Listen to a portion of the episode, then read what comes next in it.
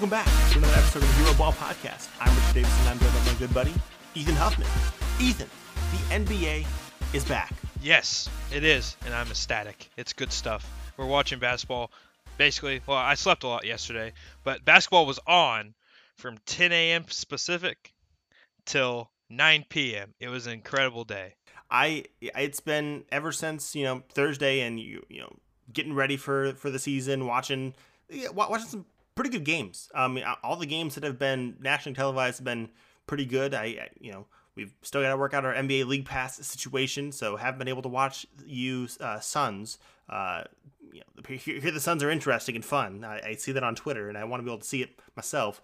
Uh, but the NBA is back and it's good. Like we, we've been watching a lot of college basketball uh, over the hiatus, and and just going from the level of seeing Anthony Edwards trying to score when everyone's in the paint uh, is just it's tough. It's it's a tough aesthetic to to, to get into um, that much. But now we've got um, T.J. Warren hitting 53 points. So wow. like it's it's it's great and and you know that's one of the things obviously you you you've got to like ethan what are some other things that you like as uh, that you've seen so far since the nba's come back let's just get to the point. Heat centric stuff here. Uh, Bam, Duncan Robinson doing their stuff, catch and shoot, dribble handoffs. Oh, just pretty stuff from the Heat offensively. I mean, the Nuggets were down some good players, so like not surprising that the, the game slipped away towards the end of the third quarter. But it was it was nice to see my boys, uh, two of my favorite players, uh, Duncan Robinson and Bam, just kind of executing offense to the the nth degree and just being a special special tandem again. Yeah, I was I was in, in, you know YouTube TV, got it recorded. I was able to watch about the first half. I wasn't able to get to the second half of that game, but you know just, just some of the things that they were able to do get to do together, the gravity that Duncan Robinson has, and uh, and and the panic he can instill in teams, and the way that Bam just maneuvered and operated. That was that was really cool. I think one of the best things about the way Duncan played that game specifically is Duncan um, going into today for the whole regular season uh, or yesterday he had basically averaged slightly over one two point field goal a game. Like he is what they call a, a three point specialist to the nth degree. He only shoots threes.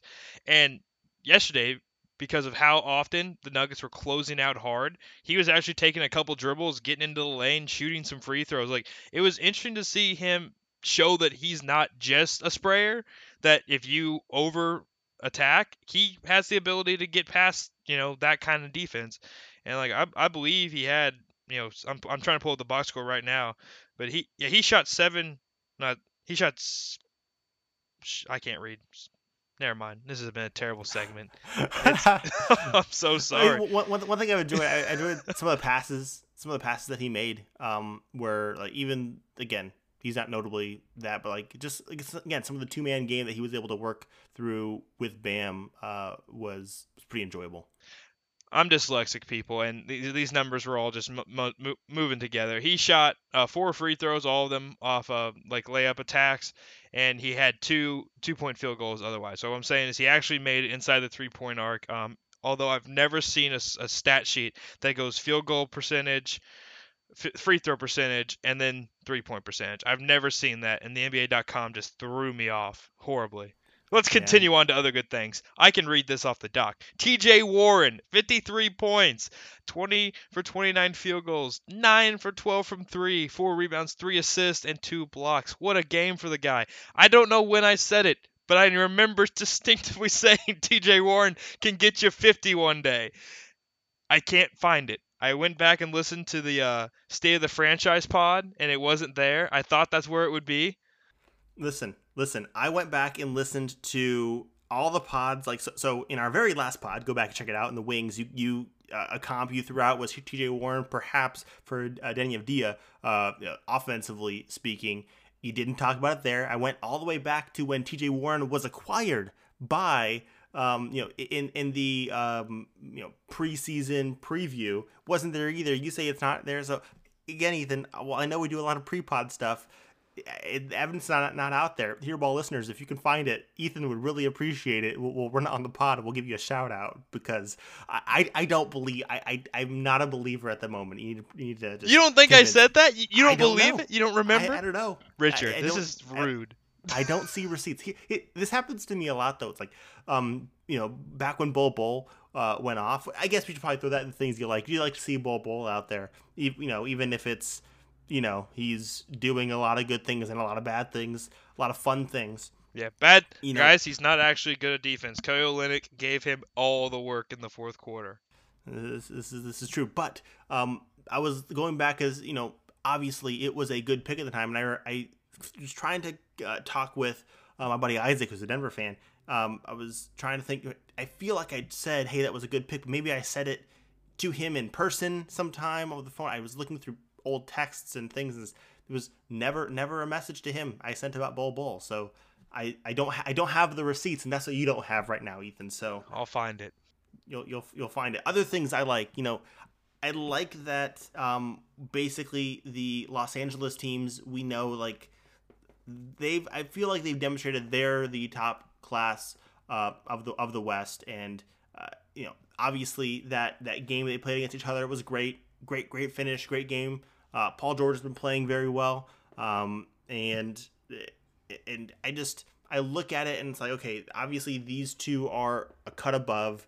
And I just really hope that we get that Western Conference matchup. Like, I, I just, if it doesn't happen, a disservice has happened in the NBA bubble. Yeah, both those guys, both those teams look like sharp to different degrees. Like it was a fun game, obviously, but that minus Lou Will and Harrell, we'll see how that uh, changes things. Um, but but I, yeah, I, I also feel like I don't like people like oh well you know they, they were missing Lou Will and Harrell, and obviously the Lakers are missing um you know uh, Rondo and Avery Bradley. All they're not getting those guys back, whereas the assumption is you know we're gonna get uh, both Harrell and Lou Will back. But at the same time, Richard Jackson didn't have a bad game, and he's probably eating into a lot of those Lou Will minutes, right? Um, uh, even uh, JaMychal Green, um, uh, he played very well that game, and and he's he's probably eating into a lot of the Montrezl Harrell. So so while we can't just assume, okay, add those guys back in, and obviously it's a it's a raging win for the for the Clippers. It's you know, I, we're finding obviously the Clippers don't necessarily have an answer for Anthony Davis um, but that it's it, it's difficult on LeBron. Uh, I don't know. It's, it's a fun matchup, and I hope we get to see it. And obviously, they should have traded for Andre Drummond at the deadline instead of Marcus Morris. Yeah, you can definitely see that they don't have an answer for, for Davis, and that doesn't change with Harrell back or Lou Will back. The only thing Lou Will um, coming back does, I mean, obviously, like he will help some offensive sets, like every other game, we'll just say on average, but he's a, he's another sieve defensively. He creates a problem on that end, and you have to decide: does he what weighs more, him, him his defensive problems or his offensive success? Um, either way, we've seen both those teams play a little bit. The the Clippers destroyed the Pelicans as a terrible looking team right there.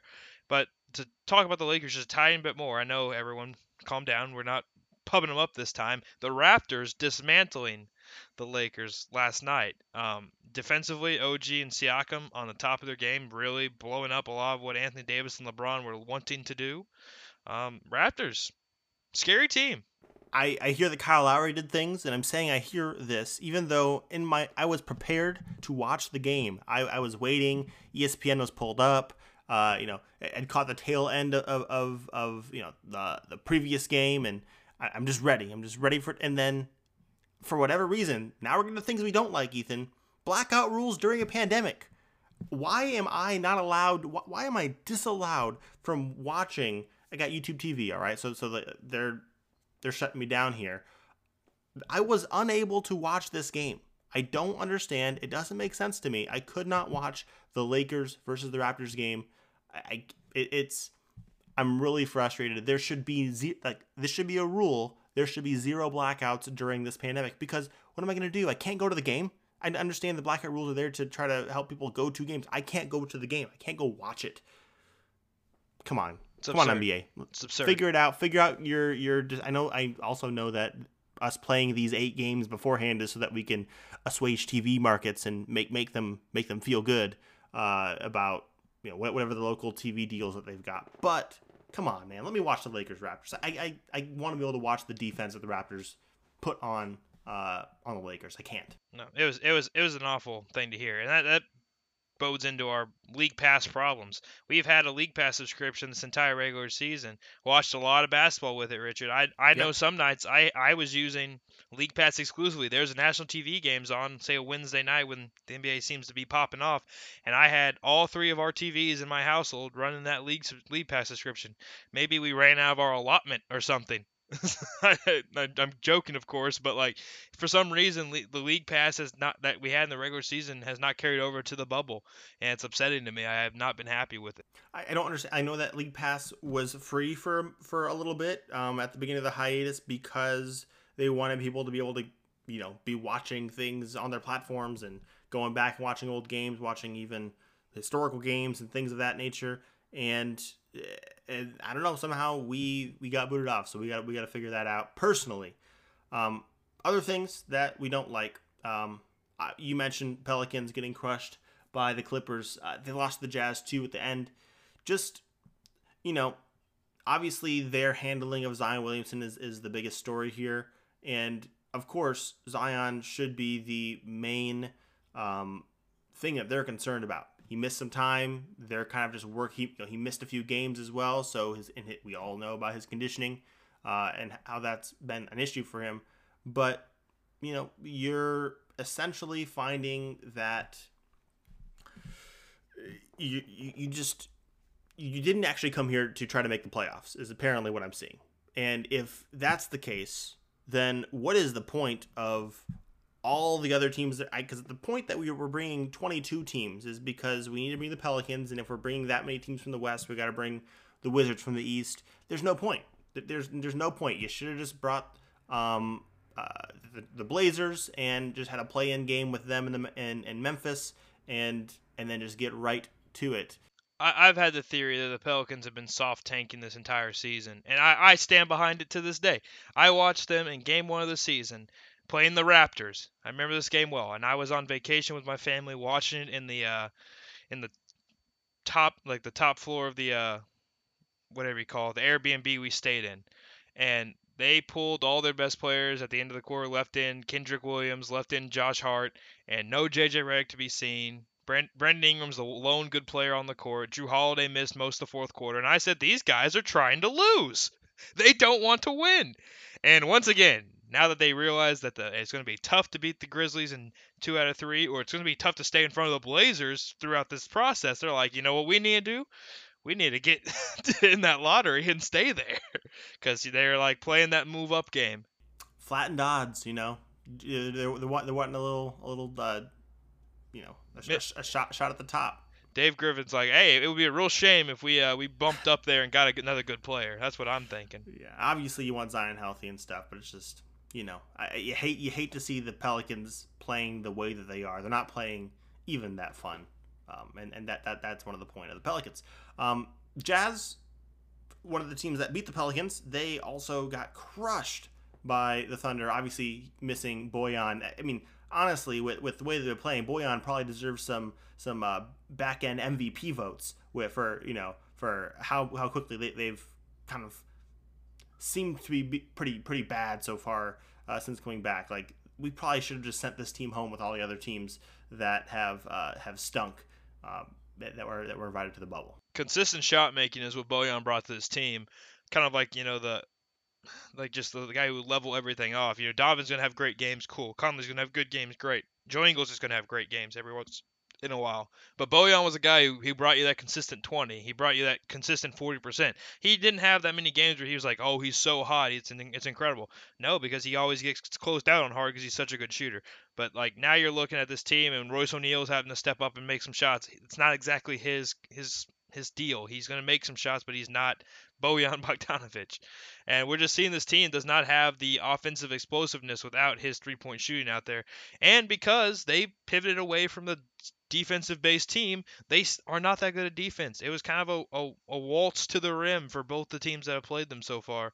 And you can't have that if you're trying to be a, a, a team playing upset role.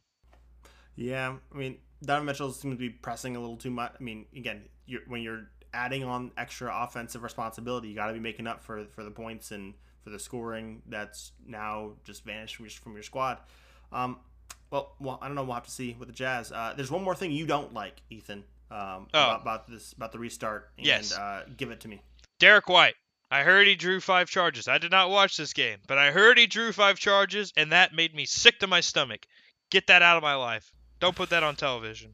Here you are praising the Raptors and Kyle Lowry and his foul, uh, you know, his charge drawing and, and all that stuff, and, and here we are getting upset about Derek White, who had a good statistical game. Obviously, we couldn't watch it because league passes. Again, we mentioned that already.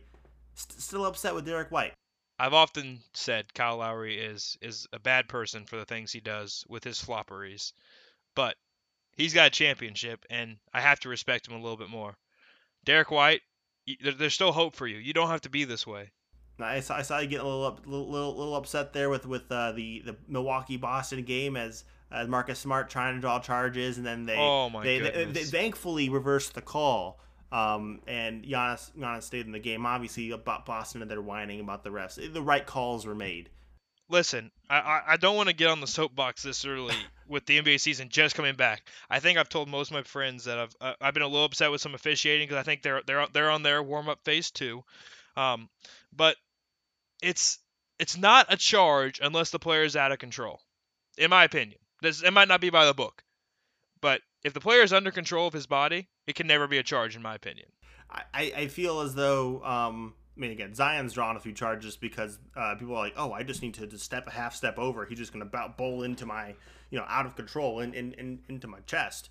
Um, but yeah, I think the other thing with the, with the refs, um, and people have been saying this on Twitter, it's like, it's might be because there's no fans. You can just hear all the slaps. You can yeah, hear all the little the, the, little small things, and you're getting all these all these call calls. And Scott Foster is is uh, you know making it hot in here, and Anyways. Especially with all the screening and like you know pin down kind of stuff. Like there's so much ticky tack stuff that does happen on those that you don't get called. Like JJ Redick, you know he's he's done pitches where he shows his arms and stuff, and he obviously didn't get fouled going to the basket.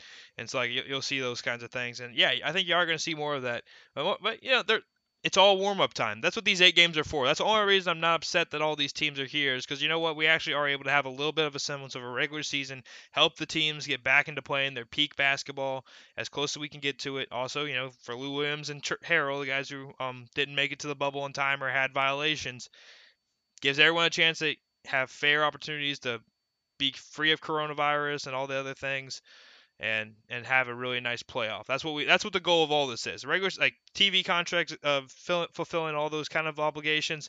That's great and all. That helps get more money for the league, helps the salary cap stay up, makes fans happier even if they don't aren't actually able to watch games in person or on League Pass, depending on how it all goes. But more most important thing is to have a really good playoffs and put that product to be primo stuff. Yep. All right. Well, uh, we will we'll be talking about the NBA being back, but we're also talking about NBA prospects. We've done quite a bit of work with uh, this draft class, and we want to let you know a little bit about some of these players. So let's go ahead and transition there. We're going to get to some of the other guards um, that we did not talk about before. We, we mentioned the top guards already. Um, you can go back and listen to that podcast. It was the first one that we really had. Uh, you know, we were absent for a couple of months. Well, we were back with that one. Go check it out. We're going to go ahead and get to some. We left a guard in particular off of that podcast, uh, even though, you know, in his ranking, in his aggregate rank, he should have been in there. And that's one Cole Anthony from North, from North Carolina. Um, Cole Anthony, he he had a really interesting up and down year. He played 22 games. Uh, but he basically missed from December all the way up through, I think, up into February, um, early February even, and uh, with with a knee thing. Glad that he came back, um, and uh, he came back. They played decently well for a few games, but uh, that that whole team, was, like, they suffered from a lot of injuries, and it just was not a good fit for him. He ended up shooting an awful 38% from the field, um, shade under 35 from three but it's just it was watching North Carolina games were a little bit of a chore uh, for, for, for me as, as we watched a number of them. Uh, his range is uh, from 10 to 18, but you know if you listen to the most recent, I guess I don't know by the time this comes out, Sam Vecenie podcast, the one where he talks about Cole Anthony and, and, and Tre Jones, he mentions, hey, there's some teams that essentially have him off their board, not because he it's just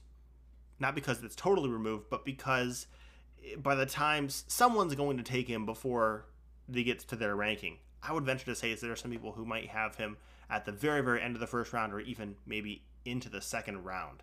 Uh, but 10 to 18 in the rank from the uh, from, from those dra- draft gurus who we have uh, contributing to the aggregate rank. Yeah, just for clarification, it's episode uh, 389 of game the Game Theory podcast. So if that's not the most recent, that's the one where he does talk about this stuff. Going on, Cole Anthony, like I, like you know, I'm gonna skip around a little bit here, but I, I, I've compared him to Jeremy Lin throughout this process, where like he does a lot of things okay, but not not a lot great. Um, he's not like any kind of freak athletically. He's not gonna um be able to just power through people. You know, we have his strengths listed as shot creation off the dribble and shot taking. Like, I mean, I, I agree with that. I think his quickness is his best thing, and that's what the one uh, other trait we put on here as a strength is his quickness. I think he can get to his spots with relative ease when helped like through screens and stuff. Part of the problem with North Carolina was he was the only like really good player on that team, and Roy Williams doesn't do a lot of adjustments to his um his coaching methods regardless of personnel, which is why you'll sometimes see North Carolina teams fall flat on their face. They don't if they don't have they don't get the recruits they need, they don't uh, they don't perform very well. But weaknesses, man, he just he didn't shoot well. We see that. And he took a lot of bad shots. So shot IQ and facil- and and making shots was was terrible stuff for this guy. And you know, I just I don't necessarily see where he is a, a plug and play guy at any level. Like uh, that's what he and he just frustrates me. He frustrates me so much. Like there's just not a lot he does well. I mean, I feel bad. Like I, I don't like being a negative person, but I, every game I watch Cole Anthony play, I was always like, man, like you are not getting it done out here. And surrounding talent was bad, but I can't get it out of my head. Yeah, and and and th- that's that's the hope. If if you're someone who is sticking with Cole Anthony, you're saying to yourself, you know, his situation in North, North Carolina basically just allowed for all the defenses to zero in on him and to you know play off the other guys because the guys who are spotting out on the perimeter are just n- not you know non-factors. You're not scared of Leaky Black uh, draining threes on you, right? I do like Leaky Black though. Great name. I understand, but that doesn't doesn't didn't open up the floor very much. We had kind of the same similar issues um, that Anthony Edwards had in Georgia, where it's like, okay, we just need to stop Anthony Edwards.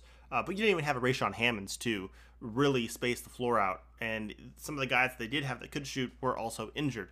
Um, it's eh, you know, and so it drives that you know you do see a better three point percentage than maybe one would have uh, you know guessed, but you know 35 percent you know that's great, but then that just means that man his two point percentage was just so low, and and those are a lot of the shots he ended up taking, a lot of mid range twos, um, a lot of difficult twos, uh, and just wasn't able to finish creatively at the rim often enough. Wasn't able to get there because he was just clamped and crowded. He wasn't able to get to the rim uh, nearly as much as he needed to.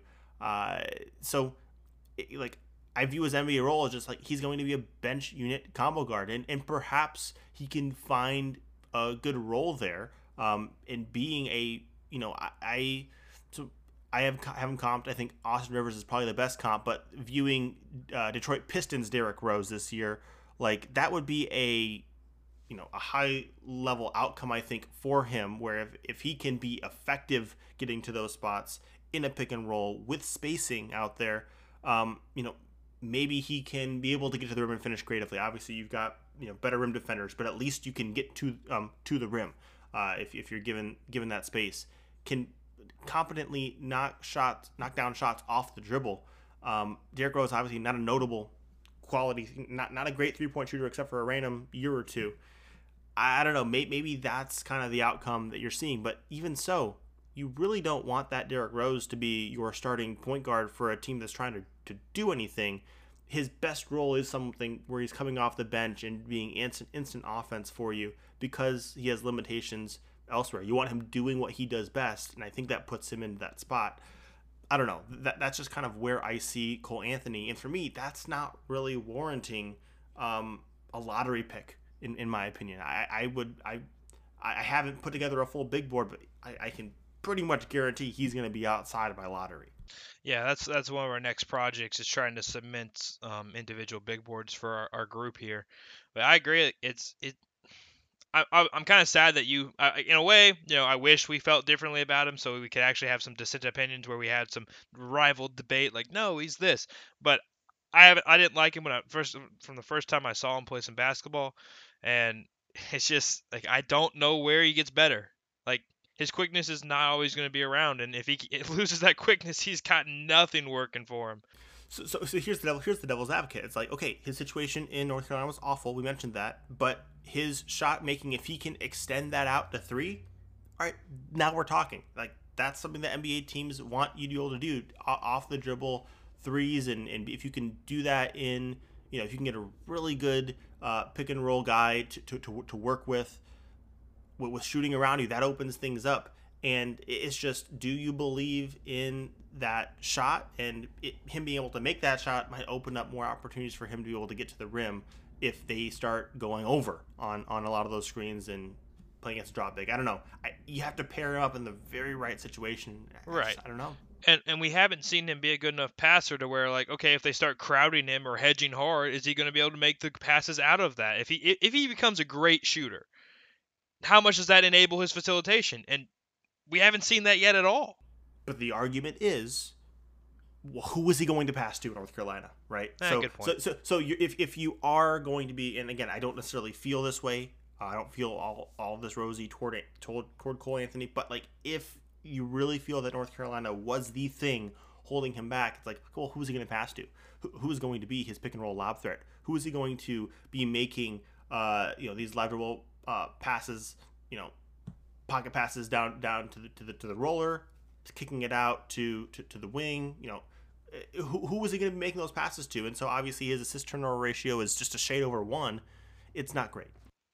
Yeah, he has what what we would refer to uh, when Steph Curry was at uh, Davidson. There's no one to finish the passes, even if uh, he made good ones. But then again, he's not Steph Curry. No, Steph Curry's knocking down shots. Um, best fits so, so, so it's tough again. Like the Suns, maybe maybe if you can get him there in that bench role with the Suns, and you know maybe maybe you can groom him into potentially doing something in the starting lineup. But I, I don't know. I think if he goes to the Suns, it's kind of a bench bench unit type of situation.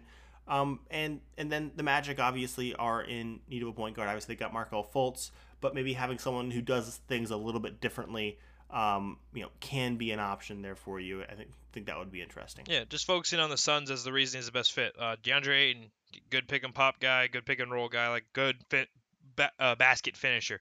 Uh, Devin Booker, obviously great shooter. Mikal Bridges, good shooter.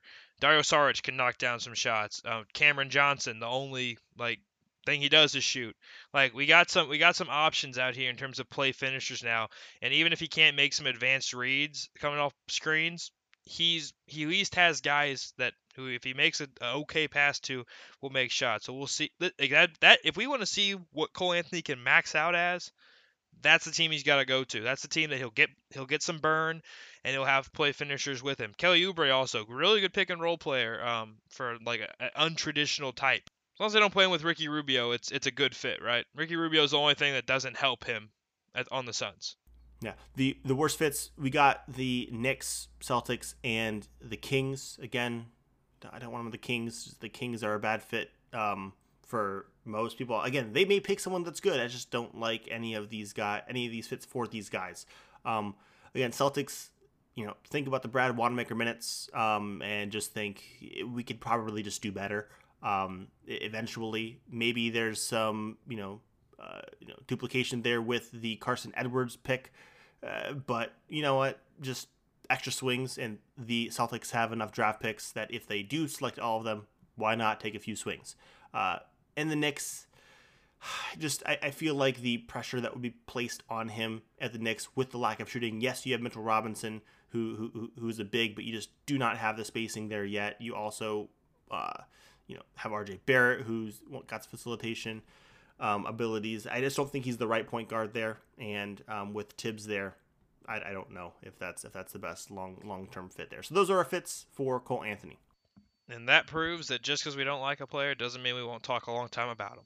Yes, there was a little bit of that, uh, maybe potentially, but maybe getting maybe it's that he's just we don't like him enough that maybe we talk a little bit too much about him too. Um, let's get to someone who we probably won't talk that much about, just because it's kind of a uh, it's the opposite situation where he's just not polarizing at all. Um, uh, Theo Maledon, uh, he he's played overseas and he actually plays for Tony Parker's um, uh, French team uh, out in out in Europe, and uh, and they, they actually have a, a black, white, and gray uh, color scheme uniform. So so that, that that's interesting out there. I wonder if Tony Parker. Uh, I, I wonder what decisions went into that. If if you know. Anyways, um, so he's out. He's out there. His range is from 11 all the way down to 33. Uh, we're gonna find some wide ranges um, now once we've got past Cole Anthony, and it's tough because eh, there's not. It's tough to find many strengths that he's like really, really, really good at. Like this is the thing that you could hang your hat on that he'll be able to do at the next level. That's really good. He's a floor general and he just does a pretty good job all the way around. But he's also doesn't have many weaknesses. He's not, you know, he's not that bad at any one thing. He's just not elite at any one at any one thing. So it's kind of just a, mm, you know, he can he can he can do what he. He'll, he'll just do his thing. He'll, he'll he can probably fit seamlessly into most places. So finding a, a worse fit was was a little bit tough. We we did find one, but I don't know. That's kind of where we're at. Ethan, what do you got here? I kind I kind of look at him as a guy who's just going to come out. He's gonna he's gonna be able to shoot the ball a little bit. He's gonna make good passes. He's not gonna make a lot of mistakes. He's gonna be a pretty good defender because he's got some length and um some size that that um is not always characteristic of the point guard mold. But he again like it's it's all these things like he, his shooting. I'm I'm saying it it's still a projection because he shot 33% from the, the European line and he shot 77 um, percent from the free throw line. So it's kind of a projection, and based on the way his shot looks, I think he'll make some shots. But we still will need to see that um, in real time. Um, I I really like aspects of his game as that complementary player, like you, mentioned. So like I'm gonna go ahead and skip down here to a best fit. Like I think he would make a really good Heat point guard or a Bucks point guard. These are two teams that are a lot of facilitation comes from bigger players. Uh, Jimmy Butler and Bam for the Heat, Giannis Antetokounmpo for the Bucks. There's a guy who can bring the ball up, get some um, offense started as a backup role right away. Maybe start in a couple years from now, be an okay shooter alongside everything else. But more or less, he is here to keep the ball moving, to to help some bad players get buckets. But is he going to be a shot creator for himself? He's got some bounce, and he can he can he's got a nice floater package, which in the, some comp, some uh, highlight videos I watched, they, like people said, looks like Tony Parker's helped him out because he's got he's got some interesting layup packages and, and floaters. But you know, he's just one of those guys, mate. He's gonna be an NBA player. I'm interested to see how much development he can have. I think he's a good backup point guard from day one. Yeah, I love how you kind of pair the Heat and Bucks there, just as a kind of a trying to get Giannis over to over to Miami. I know it was, oh. it was a sub, sub subconscious, but you know say, hey, he'd be he'd be good fit in Miami. Oh, and also with the Bucks, and and and uh, mentioning specifically on there. Eh, eh, also another fit maybe for him. Again, I think those those Brad Wanamaker minutes, and let's just let, us put him in in um, in Boston and give them a little bit of a different uh, point guard from again the backup Carson Carson Edwards. To get Wanamaker out of there and be able to learn behind uh, Kemba Walker. I think it'd be a useful thing for him. And the and the reason it's a good fit for uh, Theo, which it's not for Cole Anthony, is Theo is a guy who shows some ability to play without the ball in his hands. And when you have guys like Gordon Hayward, J- uh, Jaylen Brown, Jayson Tatum, and Marcus Smart, even all those guys, not not even including Kemba Walker, are guys who can facilitate a lot of offense. Where and Theo can be a ball mover alongside them, ideally shoot well with them. We didn't mention this with Cole Anthony, but in Sam Vecenie's pod, they broke down his shooting numbers, and he was a very bad catch and shoot guy, and that's something that we we can't we can't be having if you're playing for the Celtics. Like Brad Wanamaker, for what it's worth, he's shooting a pretty good percentage from three, and he actually is an incredible free throw shooter. He hadn't missed one for like 50 some odd attempts, and so that's what we're looking for from Theo is like be a guy who can play off ball enough, uh, start a pick and roll, get some plays initiated, but you know be okay with whatever the role in terms of shot attempts and all that kind of stuff goes. Yeah, we got player comps here trying to do my best to get Monte Morris maybe with um, some of the way that he ways that he approaches offense, um, maybe something like that. Uh, you've got a, a, different one. Yeah, this, and this isn't perfect because I think he's a better athlete than this player was. But I put a modern Andre Miller, a little bit more athletic, uh, more open to shooting, and better, probably a better shot maker. and also modern in the fact that he's not going to just put guys on his hip and play like Mark Jackson from time to time. You know, Andre Miller definitely was a guy who kind of just moved around slowly, didn't run a lot of pick and rolls um, all his all of his career, but great assist man. And he probably won't pack out and have a career as long or as, as effective as Andre, as Andre Miller. But you know, let's let's let's make a cheap comparison to another French point guard, shall we?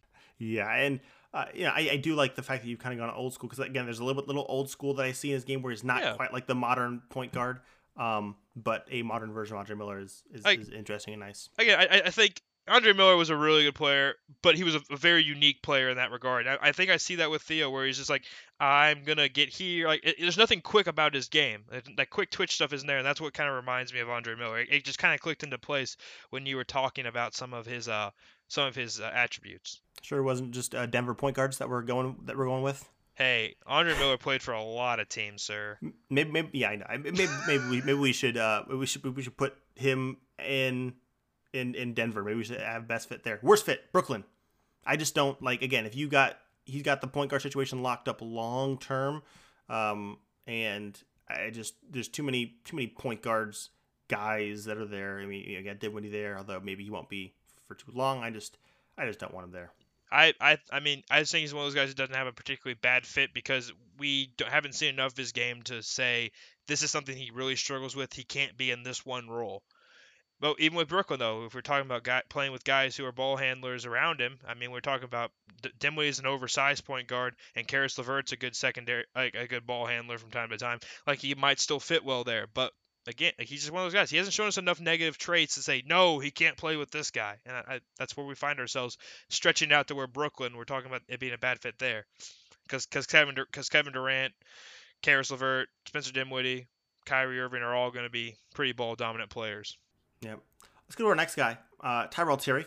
Uh, now Tyrell Terry, Stanford, he also has a decision to make, uh, and the decision making day is is uh, I think by the time this gets up uh, it's August 3rd, I think, is when the NCAA has, has, has set their, their decision date. Uh, NBA day is a little bit later, so theoretically people could go back or declare they're going back then, then actually go in. Tyrell Terry has an interesting decision because he could be a guy that goes back if there's an NCAA season, uh, goes and plays well. That I think they've got Stanford has a couple guys coming in that that are that would help them be a contender for a national title. Uh, in this next class, he could bump his stock up quite a bit.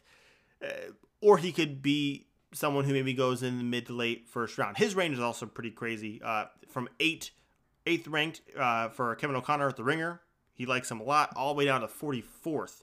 Um, most people, I think, got him in the early to mid 20s range. And the thing with him is he can shoot. Uh, he's a guy who can you know, he shot uh, about 41% from three, but he's got an 89% free throw. Uh, you know, so you know it's a legitimate it's a legitimate shot. Um, you know, he's kind of slim, uh, quite slim. He's six foot two, but 160 pounds. So it's he is going to be a complete non-factor on defense. Um, and so with my comp, I got him at 70% of Trae Young. Uh, to where you know Trae Young, obviously his offensive ceiling is, I think, a whole lot higher than Tyrell Terry's. Um, but again, Tyrell Terry can do some stuff off ball, uh, on ball um, shooter. He has he has those abilities as well. Uh, but defense, you know, seventy percent of zero on defense is still going to be zero. So uh, that's where I see Tyrell Terry's uh, kind of fit. He's going to be, I think, eventually a starting point guard for a team that really, really needs a good rim defender um, uh, to be there to help him. So shooting is his main strength, defense is his main weakness. Uh, so again, we're, we're at the time where it's going to be difficult to find some worst fits, especially if you can shoot. But um, uh, there are a lot of best fits out there for him. Yeah, no. As a guy who has he has a handle too. He's he's pretty he's pretty shifty. So if you get to the NBA where it's a lot more screen and roll, like I think they'll put a big focus on getting him with the ball in his hands, especially when he's running a second unit, which I think will be his initial role in the yes. NBA. Um, I think you'll see a team that has a lot of potential to burn some people up with second units offensively. But yeah, with with his size, his slight build, his I mean, he's he's quick, but what's unless you're playing against a guy that can't dribble, quickness doesn't help you that much defensively because most of these NBA guys can dribble and know how to position their bodies to keep you from slipping in there for easy steals. So I just don't see an opportunity for him to warrant like closing lineup minutes as a rookie, like just because of his size. Like I, I would say comparatively in terms of the, the types of shots he likes to take, although his percentages were much higher. Um, Tyler Herro in terms of w- what he did in college, but percentages wise, much better. Tyler Herro had a better surrounding team, so had more success. But Tyrell Terry, in terms of shots he tries to get to and the shots he makes, he makes more than Tyler Herro did at uh, University of Kentucky.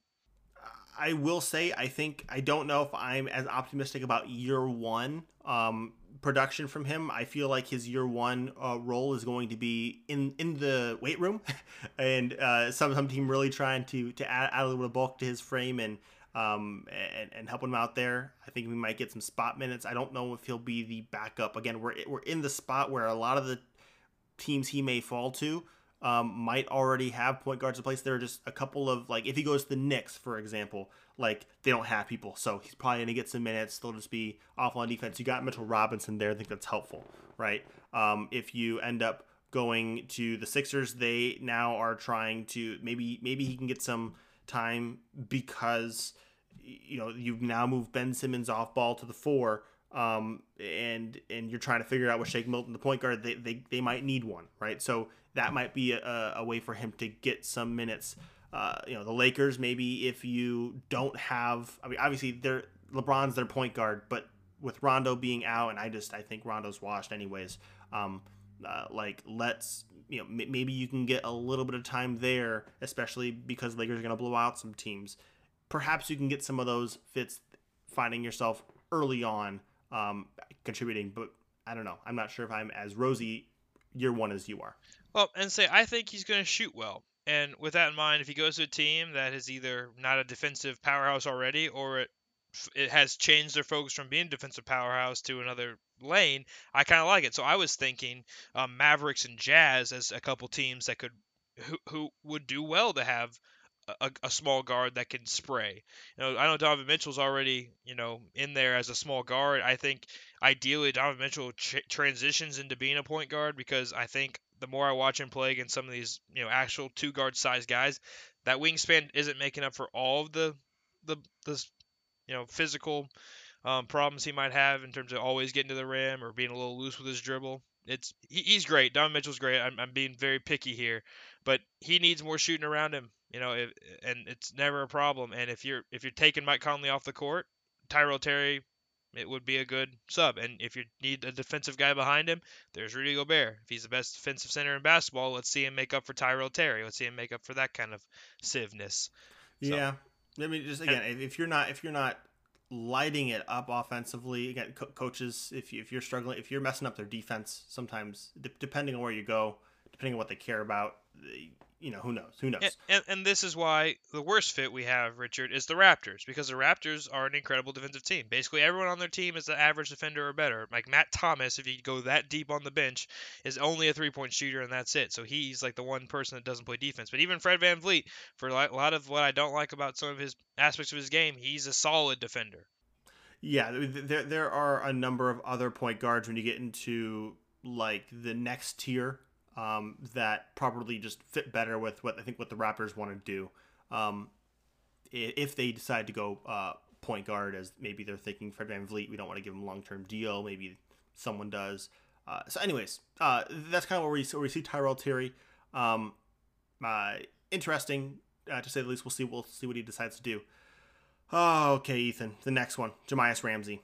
Um, ah let me start, Richard, because I don't, I don't, I don't want you. You're, you don't want me. Okay. I don't want you, you to like my stink on it, right? Exactly. So Jahmi'us Ramsey is an interesting guy. He's a six-four kind of combo guardy player. Not a great ball handler. Um, like not to go straight to weaknesses, but he's the thing I like about him, he's not shot great percentage from three. Historically, that has not been a strength of his, but this year, this year in college basketball, he shot uh, 42.6%.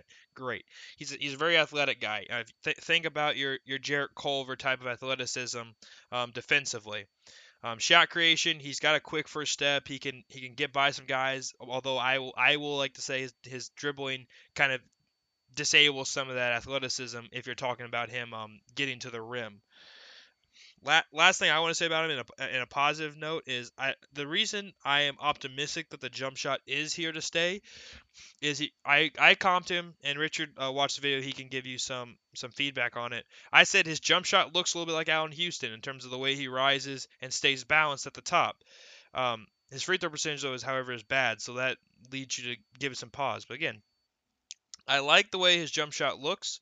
It's a little unconventional as he kind of shoots with like leaning a little bit to his left, but I think it's got some some stickiness to it. I think he'll have some success.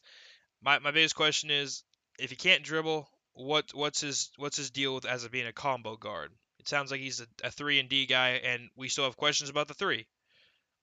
And so I, I, I That's- questions that- about that- the D. that's that's where I'm at, Richard. Three. He's a three and D kind of guy. I'm. I think that's what he is. Go ahead, Richard. You can you can drown out my my tiny rose um, with all your stink that's coming. Listen, he's for me. He just he's just a bad player. Like he just I, I in the games that I watched uh, from him, there was so many times where he was just standing off to the side. I don't know if he was if it's a I don't I don't know. He just out there doing nothing. We're not having any cuts. We're not having we're not doing anything off ball. We're kind of just waiting until someone passes me the ball, and then maybe I'll try to do something. A little bit Anthony Edwards esque, except for he doesn't have the athleticism that Anthony Edwards has. Does not have the uh, ability to get to the rim. And I don't trust his shot, even though the percentages are a little bit better. Um, it's I mean the three point percentage is a little bit better, and obviously Anthony Edwards' shot selection. You know maybe that's a thing where Jahmi'us Ramsey didn't have the awful shot selection uh, that you know Anthony Edwards had, but you know th- there's a, there's a little bit of that where I, I just do not view Jahmi'us Ramsey as being someone who's going to be.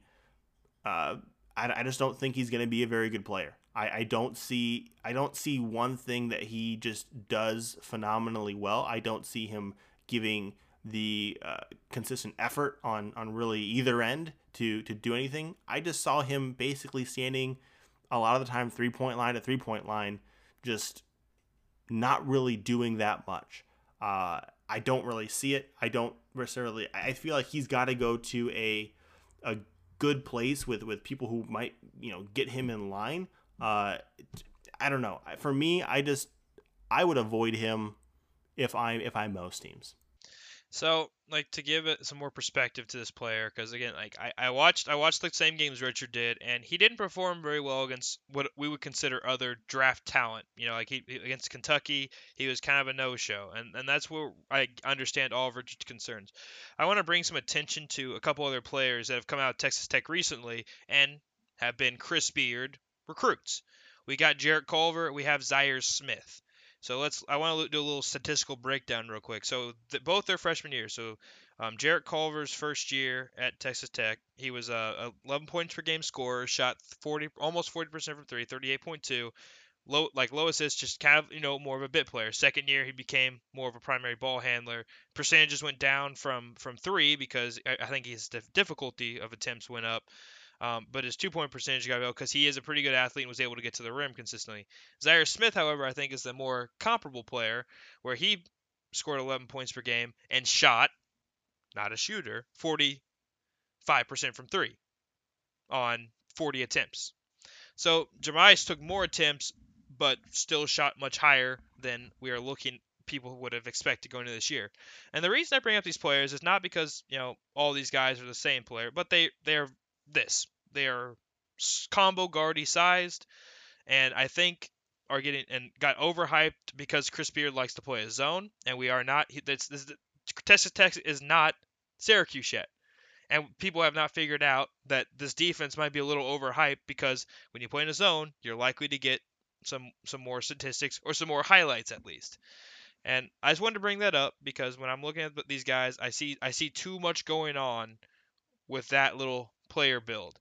And because Texas Tech has not been known as a basketball powerhouse yet, even though they made a championship game a year ago, um, I'm bringing it into light that this is a zone defense team and that we're going to see some fun highlights from these players, but not to go overboard because Zhaire Smith plays for a team that could use a, a 3 and D guard, and he has not been that in any slight aspect.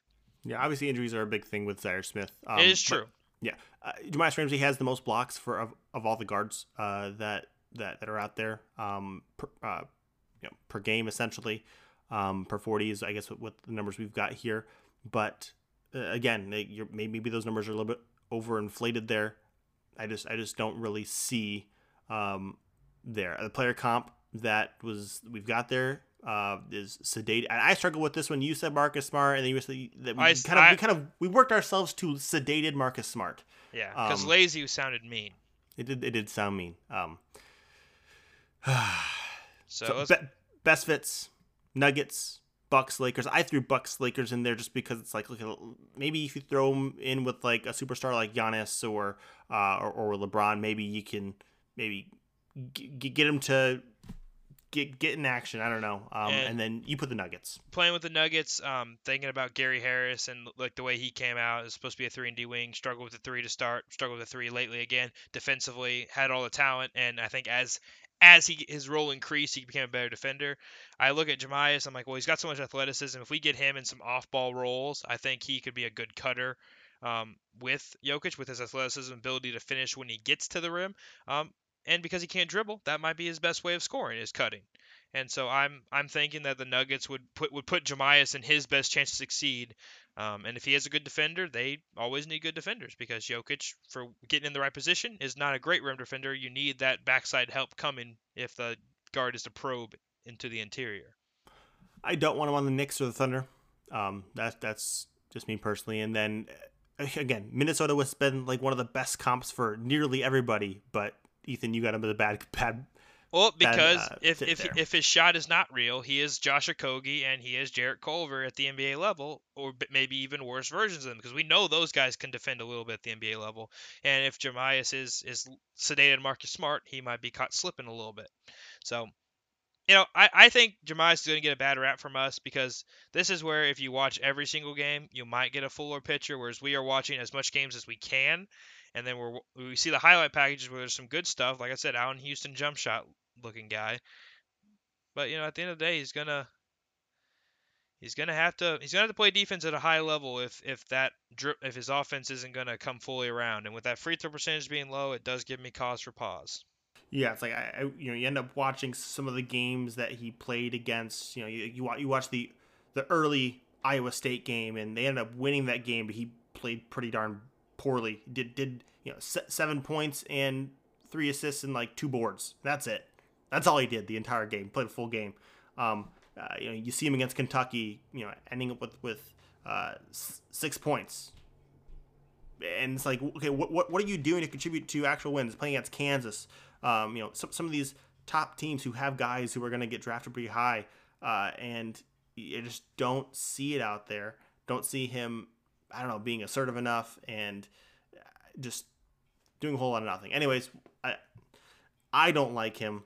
Uh, maybe maybe someone else will and can, can get the best out of him. Let's go to someone else who I don't like. Like we're getting we're getting to that realm here. Nico Mannion. Um, I, he, he started out the season like I remember. So I watched a game from early on in the season. I don't remember who the announcer was, uh, but it was it was awful. Like starting the game, it's like, oh man, Nico Mannion, he's the he's the uh, the best prospect. Um, he was playing Gonzaga. It was a game against Gonzaga, and the announcer was like, you know what? He's going to be the best prospect out of the Pac-12, going to be the the highest player drafted out of the Pac-12, uh, and and he's like, but he's not the best prospect in this game. And it's like all the Gonzaga guys right now are so low in the second second uh, round. Like Petrushev's way down there, and uh, Joel Ayayi is uh, nearly off boards at, I at like the moment. that guy. I know, I know, I know you do. Um, obviously Corey Kispert's out there, uh, who is gonna gonna find a role, but like, it's like Nico Mannion is definitely not the number one prospect out of the Pac-12. Probably even but border like he's going to be the second. I mean, no better than the second. Probably could even be third, depending on how you feel about Zeke Nnaji. Um, and, and so yeah, his range is from ninety to forty. It, it's it's a problem because he came in as a theoret like he could he could be someone who could shoot and facilitate, and really you've only seen that in theory. Um, I have not seen the live dribble passing that I need from him. Uh, it's been some like something where I see him constantly picking up his dribble, two hands, making it and, and passing it around that way. And it's not like you don't have NBA players. I mean, again, we we talked about Josh Green already. Zeke Nnaji is going to get drafted in the early second round probably. He, he he's a young uh, young young young big there, and there was there was spacing around. I just don't see what this guy is doing. Again, his athleticism is the huge knock on him. Defense, not one single block all year. Like you could trip and accidentally stumble yourself into a block. Not one all single year. I just view him as his NBA role being a G League point guard. Hopefully, for a really good developmental team to get him out of the G League. But I that's just where I see him starting initially. And what teams are going to really want to invest in in that if especially early on. I don't I don't know. I don't know where he fits. It's tough. Yeah, he's I, I pulled up on Tankathon because I was curious. I, I kind of like looking at their stat strengths and weaknesses just as a gauge. It is a plus plus plus on draft age because he's very young, you see, and it's a plus on assist to percentage to usage. Everything else is must be a neutral or an actual negative because that's what like it's just he's not he's not particularly good at anything. And now, granted, I've watched a couple games of his and been like, "Oh, that was cute. That was nice. That was good." But that's all small sample size in like the three Arizona games I've watched. And there's a lot of like not being quick, a lot of like getting bullied physically. And I know he's a young kid, but it's it's college basketball, and this is a, a, a lottery pick when the year started type of talent. He just has he, he didn't I wanted to like Nico Mannion, full, full, full blown. I because one of the reasons I listen to the Tyson Tate podcast, the college basketball podcast used to be of the Ringer, and now they're they're independent slash with Fox Sports, and they like would talk about Nico Mannion when he was a prospect coming in, and I was like, oh, this guy's gonna be fun. You know, a, a ginger guy, some some some physical abilities, good shooter, and then all the percentages tell you no, that's that's just not the case. Yeah, you're, sh- you're shooting 39 percent from from the field, 30 you know below 33 from from three. You shot a good free throw percentage. That's nice. But when you and, don't have to shoot it over anybody, that... I'll say this: like his, I I think he will be an okay shooter because I think most of his his point his shot attempts came from him creating himself. He was not a guy who was helped by getting set up by other players. That's just the way that team was ran. So there's a chance that Nico Mannion becomes a a ball moving catch and shoot guard at the NBA level that is more like a 10th, 11th guy. But I am not seeing at any situation where he turns into a starting caliber point guard. No, I mean, I, I, again, I have I have no NBA player count for him because he's not an NBA player. Like he he's he's a six foot three point guard with a negative wingspan atrocious on defense and hasn't proven he can do anything on offense. Like if you're going to be going after again like the Trae Youngs or even we mentioned Tyrell Terry who's going to be a zero on defense, at least I know I'm getting some offense. At least I know I'm getting quality good offense. Uh, and you can actually you can do things uh, off the ball and on the ball. Uh, you can make life difficult on other defenses, and so that's where you make up the gap. Why do I want a an, a, a bad defensive player who is not going to be helping me offensively. Like I just don't see a role. Like you're going to need to get that offense level way up, and even still, how is that? How is that any more than just a a backup spot minutes uh, point guard? I just I just don't see it. No, you're right, and that's why when I struggled to find a comp, I eventually settled on a player I watched far too much, uh, which was Jordan Crawford, who, um, in situations, bad defender, obviously, um, but could create his own shot a little bit, shot a lower percentage from three than I think he was a shooter because often he took shots off the dribble. But in a pinch, could be a facilitator. He had that that spurt with the Celtics that made him a very valuable player to the Warriors um, in terms of it, why they traded for him. But even then, like that's that's Jordan Crawford, who honestly was way more of a shoot first player. I mean, he had a, a season. Let's see, was this just a season? Yeah, he had a, had a, a, a team. He played eight, 26 games for the Wizards and scored uh, 16 points per game in that, that stretch when he got traded his rookie season. So like that was a guy who could clearly get his own shot at the NBA level at different stages. I don't think Nico Mannion is ever going to be fully that. So even my comp is bad. Richard, you were right. There's no comp. He's not an NBA player. Negative zero bounce. It's it's tough. Yeah. Um, Jordan uh, Crawford dunked on LeBron. Never forget. Never forget. Uh, LeBron wants you to forget. Don't forget though. Um, best fit. Uh, so again, it's like hopefully a team, a good developmental team who maybe might have a need for a backup point guard at some point. Again, the Celtics come up and, and really honestly, the Celtics are just that team because they have three first round picks. Like, okay, maybe you can waste one of them on Nico Mannion and Right. hope that things get figured out. Obviously, I doubt they'll actually keep all three. We've mentioned this a number of times, but that was that was all I came up with. They had Trey Waters playing minutes in these scrimmages lately. Nico Mannion can do that. he can play pl- play some in the preseason, I suppose. Is what you're saying here. I'm, I'm just saying, like Trey Waters was a good college point guard, probably a little bit better of a college point guard than Nico Mannion was. But he's tiny and he's not a good defender and he's not a good shooter. Nico Mannion at least maybe will be a good shooter when he's left wide open.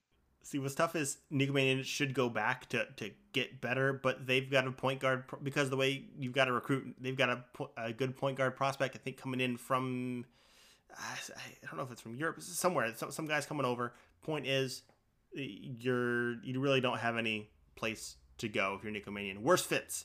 The Raptors would be awful again for all the reasons we said for Tyrell Terry, but you the limited offensive upside. What's the point? Yep. Um, the Knicks also. I, I can't imagine Thibs because tr- trying to make it happen, and then it's like you don't have a point guard. You're if you're drafted at the end of the first round, um, You're going to be expected let's- to do something. Yeah, let's say the Knicks don't have don't draft a point guard first. Let's say they go like Obi Toppin or something like that because that'd be a fun fit. They don't have a point guard still. Then you draft Nico Mannion. He, he's going to be it way over in way over his head, and I would be I'd be very nervous. Very Yep. Nixie thing to do, and Ugh. again, Thibs would hate it. oh man, Let's, let's go to a player that Thibs wouldn't hate, Tre Jones. he'd love him so much. Again, it's uh, Thibs would be so thrilled. Uh, just the lack of shooting that they have is, is tough to, to, to find that fit. Um, but man, uh, he'd love he'd love Tre Jones. On off ball defense is the main thing that you're going. Obviously, leadership. He was able to somehow get you know everyone involved. You know, uh, back when Zion and and Cam Reddish and uh, R.J. Barrett were there were there at um, Duke. He was able to find ways to get all of them drafted in the first you know six seven picks. So uh, I I can't remember was Cam six eight maybe eight I can't remember.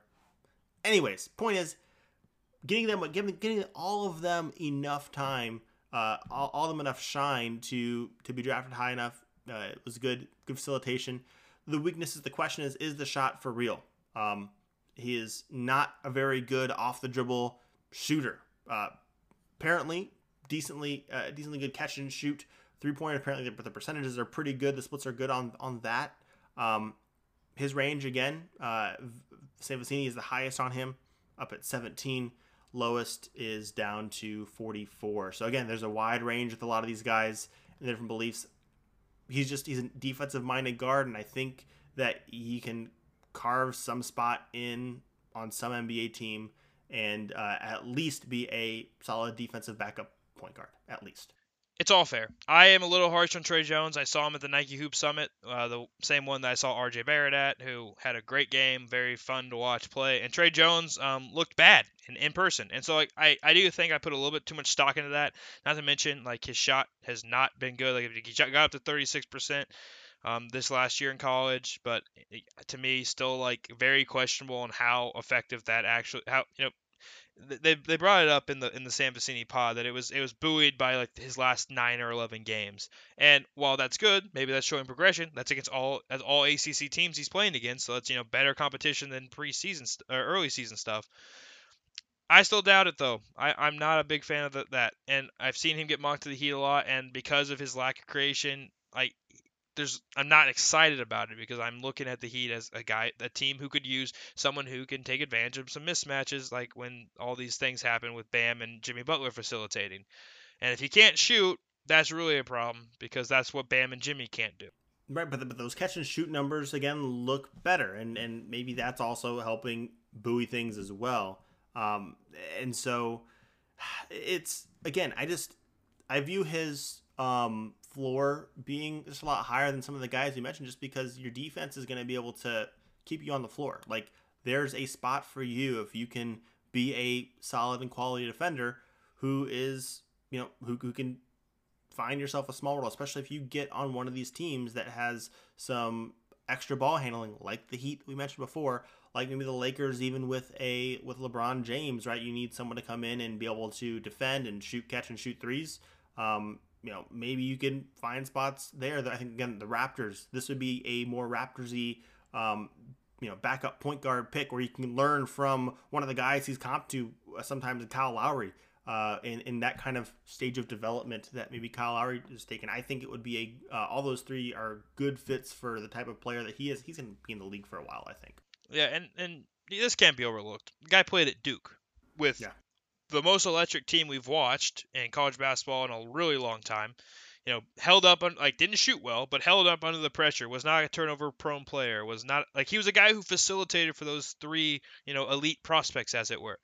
And if for a guy who can't shoot, being able to facilitate for those guys, that's pretty impressive. Like they, they had no shooting and they were still able to get great shots. Zion Williamson, obviously a freak, that's going to help. But you know, for what's worth, like he he still managed that team, I would say, pretty well. And then playing with a team this year with not as much talent, still had Duke at a respectable level. And I'm looking at like a lot of his box scores right now. I clicked on Tankathon just to kind of see his pluses and minuses and whatnot. And I'm seeing some games where he shot really well from three. And what I'm seeing more importantly is that he got to the free throw line a consist consistently against against teams that were pretty pretty tough defensively and other teams in the ACC. He was able to get to the free throw line at a consistent rate, and that's against um, ACC athleticism. So I like his ability to, to close like if there's a hot closeout, he can take it into the teeth of the defense and not make mistakes. And so if you're telling me Richard that he gets drafted by the Heat, I'm like, okay, this is fine. Where earlier in the year, I was like, absolutely not. I will not accept this. Yeah, I mean, it also depends what other point guards are available. if Theo's still available, I will be sad. I mean, if if they're basically again go, going to our guards here, like, are you, are you sad if they skip out on Tyrell Terry over him? Well, in theory, because like of his explosive playmake, his explosive shooting, and the fact that we already cover for a bunch of bad defenders. Like, why? What's one more, right? like, we already run lineups out there with with Herro, Duncan Robinson, and Kendrick Nunn with Bam and Jimmy, and we, are a passable defense. What, what's Tyrell Terry gonna do? yeah, what, just, what can he do to ruin our defense?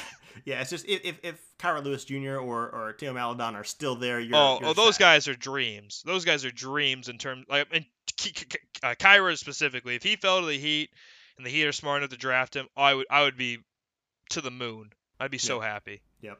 Because that's the kind that's the kind of transition player that the Heat need to go, to pair with Bam, to where if Bam passes out quickly, a guy who can actually keep up with Bam in the in the oh oof. Don't don't give me don't don't don't tease me with that. There's no way Kira Lewis falls to the Heat. Hey, we, hey, we were talking about his range. Yeah, you know, can slip. I don't I don't know. Um, maybe maybe maybe, maybe you can. I don't know how you guys have no picks to trade? Anyways, we have no um, money either because our, our our owner's bankrupt. Not yet, but you know it's been a tough run for the cruise line industry. Yeah, I, and uh, you'll you'll be it's gonna be so funny when when you know the, the reports are teams are gonna be selling first round picks. Can't can't can't wait for one of these guys to be available for you, and then you just sell the first round pick to, to yeah, the Pistons. that could happen. Oh man. Um. So uh, again, player comps. Uh, I mean, Corey Joseph, I think, is an obvious one. I, for me, I just went and picked out any quality defensive point guard as you know varying ranges. Eric Bledsoe's probably a little too athletic for that. Um, but like you know, Kyle Lowry, someone who can be a good catch and shoot guy, I think was I, I mean definitely a ceiling. NBA champion Kyle Lowry. Um, uh, you know, so Cory Joseph is probably the most it, likely the most outcome, um, most fair. But you know, if you get drafted to the right spot, maybe you can play underneath Kyle Lowry. Again, the Raptors would be a great spot. Worst fits, probably Thunder. Uh, again, you got the three guard lineup, and uh, it's just you need you need more shooting there, and they've always struggled to acquire a lot of good shooting. Um, and then even though Thibs would be would be thrilled, the Knicks, um, you just need a whole lot of more shooting. And you know maybe they go out and get a whole lot of shooting at every other single position, but until RJ Barrett can can prove that he can shoot, um, maybe maybe that's tough. Although so maybe the Knicks are not that bad of a, uh, of a fit. It's it, if Tre can shoot 37 or above from three, and RJ Barrett's going to be the primary facilitator, primary setup man, all that kind of stuff. I can squint and say, you know what, for the defensive like front end and back end with Mitchell Robinson and Tre Jones, I can squint and say that's fine if he can shoot 37 or higher. But we have not seen that just yet. If I've got knockdown shooters at the three and the four, I'm about it, right? Yeah, um, I mean, um, for the for the potential he has on defense, you got to be okay with it. Yeah. But again, that shot, not great yet. So so here comes an interesting portion here. It's like okay, and obviously we've not finalized our big boards and all the comparisons that we've made in, in the past. You know, I mean, things might get shifted around as we as we think and uh, think a little bit more, and as lottery slots get get uh, you know written in stone.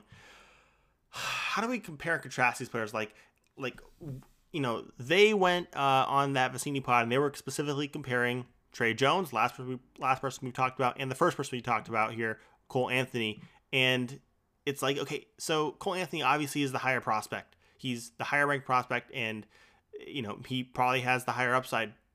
But would I just rather have Tre Jones, knowing you know in this type of draft where it's probably going to be a role player type of draft, and there's probably going to be a high bust rate for some of these other guys?